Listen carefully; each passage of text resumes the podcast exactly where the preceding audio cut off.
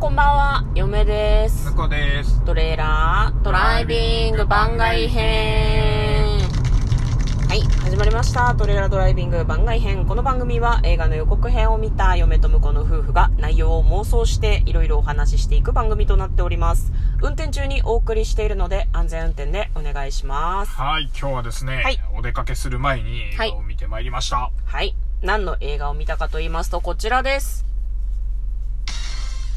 アンフレンデッド、ダークウェブ。はい、ということで。ダークウェブはちょっと言いたかっ言いたかったんだ。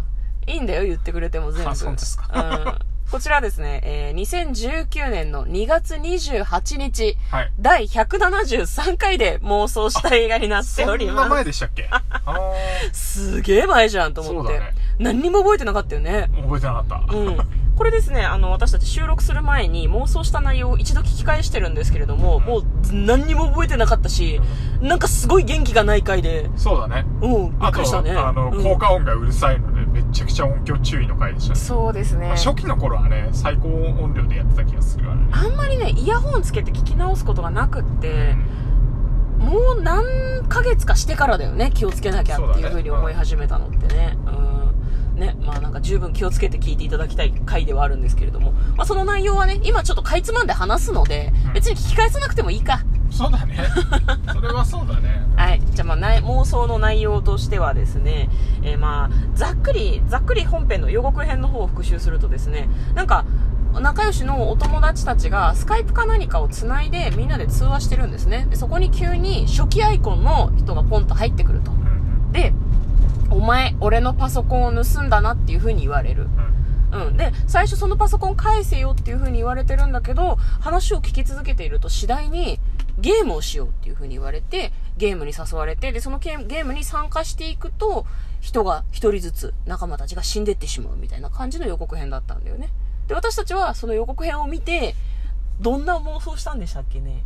なんかね、まあ、そうね。うん。なんか、あのー、あれどんな妄想してたあれあれあれ、ごめんごめんごめん。ちょっと今、ど忘れしちゃったんだけど、あはいの、ノートパソコンが、なんか漫画喫茶、漫画喫茶、ネットカフェか。あー海外だからね、漫画喫茶じゃないのよ。ネットカフェに置いてあって、うんそれを、そのメンバーの一人の男の子が、ちょっと出来心で盗んでしまったんだよね。あ、それは予告編でも言ってたね。そうそうそうそう。で、それって、わざとじゃね？っていう風に私が言ってましたああ、ね。言ってた言ってた。そ、の、犯人というか、その、ノートパソコンはわざとそこに置かれて、誰か盗んでくれないかなっていうのでそこに置かれてたと。うん、で、盗んだ人たちを一人ずつ、その、殺したりとかするためにそこに置かれていたと。はいはい。うん、そう、だから、その、なんだろう、盗んだところからもうなんかターゲットにされてたみたいな。感じのことを妄想しましたし、プラスで向こうがなんか言ってた気がするけど覚えてる？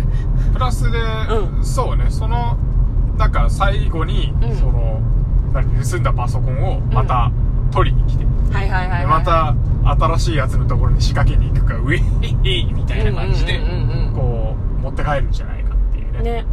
だからそのなんだろう、ホラーっていうよりは、サスペンスとか、スリラーとかそういう感じなのかなっていう、その妄想してる、妄想する少し前の段階で、サーチっていう映画が多分同時期か少し前に公開されてて、サーチもあれなんだよね、なんかお嬢さんが行方不明になってしまって、それをお父さんがパソコンを駆使して探すっていう話なんだけど、あれも全編そのパソコンのモニターの中で話が進むんだけど、あれっぽい感じかねみたいな話もそうだね二人でしたりとかしてましたね。はい。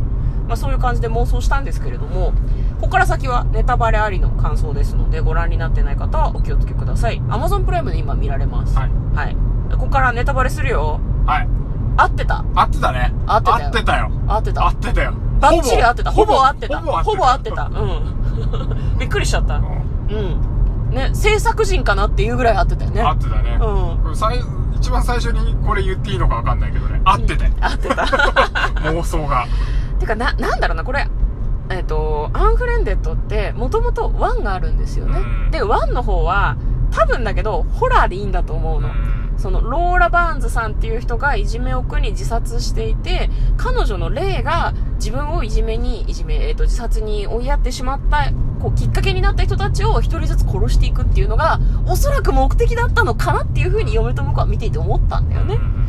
で、まあでも、最後の方まで見ると、もしかしてでも誰か、その、犯犯人、実行犯がいたのかなっていうような感じもしないでもなかったんだけど、今回は、例ではない。そうだね。うんそこがね。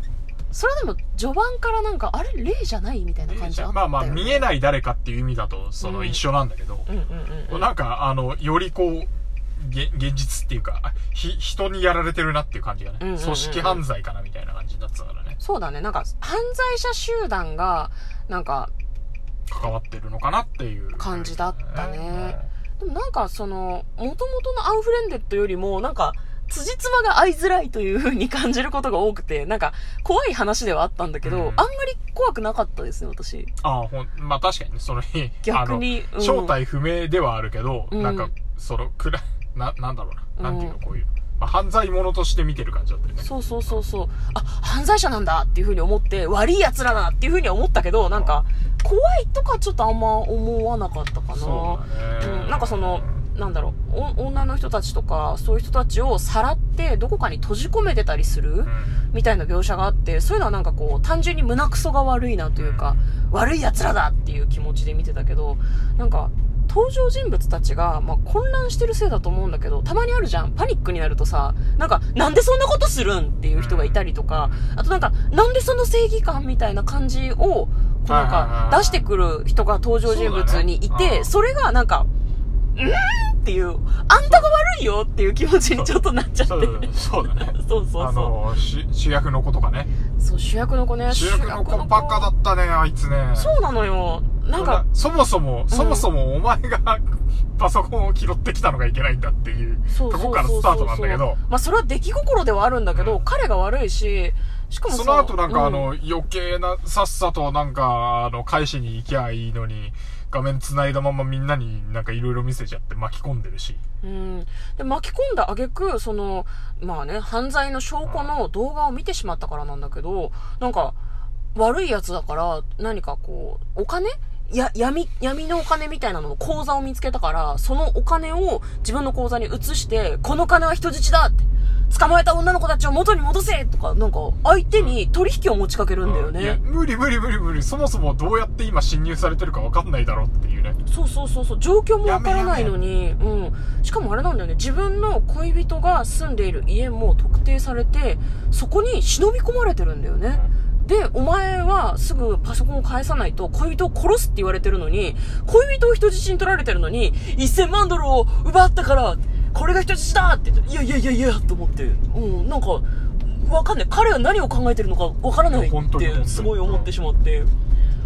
なんか、でもあれだね、通話をしていた友人たちも、その、捕らえられてる人たちが心配だから、助けたいみたいなうん気持ちが強いのかなとはちょっと途中でね、思ったね。明らかにバレてきちゃうとかね。うんうんうんうん。最初はね、黙ってるんだけどね、そう裏でそんなことになってるのはね。うん。まあ、その辺のなんかこう、心理的な、なんか、やりとりっていうか変化とかも面白かったけどね。うん。いや、最初さ、出てきた時のキャラ設定だとさ、うん一、人なんかこうめんどくさいやついたじゃん。いた。あの、AJ かな？AJ かな？うんうんうんうんあの、都市伝説信じてる系男子みたいな。都市伝説とか、あの、まあ、政治とかね、うんうん。そういうの興味持ってて、あの、語り出すとめんどくさいとか、空気読めないやつなんだけど、うん。もう、んなんか、あいつの死に際の、こう、一言が一番こう、うん共感したよね。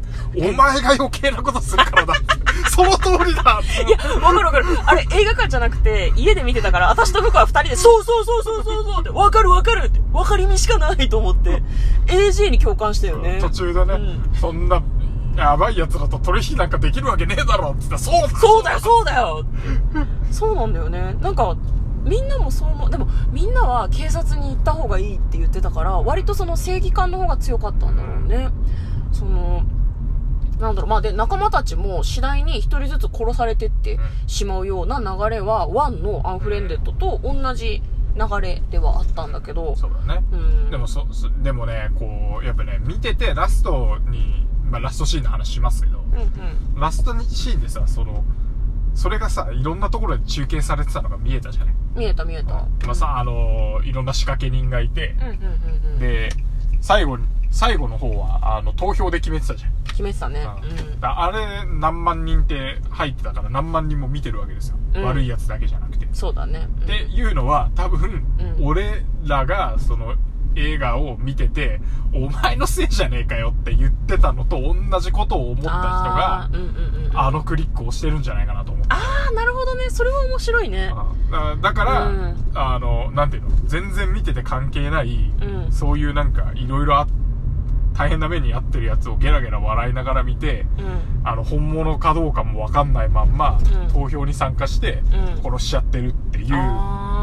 のが、うんうんうんうん。まあ、それはもう、だから、ワンにも通じるとこだよね。ーそうだね、うん。ワンもその面白半分でそのなんだろう人がね結構貶められてるような動画をうん。いいねしてしまったりとか拡散してしまったりしたことで結果そういうのが集まって人が死んでるわけだから、だからこ今回もだから、警鐘を鳴らしてるみたいな。そういう、そういうっていう、その、うんうんワンからのテーマは一緒。テーマはすごくうん。一緒だったのかなっていうのは、なんかラストシーン見て思ったね。確かに確かに。まあ、教、教訓というか警鐘を鳴らす作品でもあるのかもしれないね。ねあくまでエンタメではあるけどね。でもなんか、嫁はい面白かったところとしてはですね、うん結構その、みんなにバレちゃった後は、その地下鉄に入ってて、その、電波が繋がってないところだけ全員でどうしようかって考えて、うんで、電波が通じてる時は聞かれちゃうから、ゲームをしてるふりをするっていうのを、こうなんかね、ね繰り返していくのがなかなかあれは面白かったですね。面白いね。してそうだね。あの、舞台とかでもよくありそうな感じだったよね。そうそうそうコメディだよね、あの感じが完全に。うんうんうん。だから本当は笑えるところとかでやってほしかったけど、結構緊迫感があって、かわいそうにっていう気持ちでちょっと見てはいたんですけど。まあ、あの面白かったけど、ちょっと主人公がちょっとなんか気になっちゃって、気になっちゃって、そうだねうん。っていうような作品でございました。個人的にはアンフレンデッドの方がおすすめかなとは思うんだけど、なるほうん。はい。という感じで、えー今日はですね、アンフレンデッド、ダークウェブの感想を向こうと一緒に話してみました。嫁と向こうのトレーラードライビング番外編もあったねー。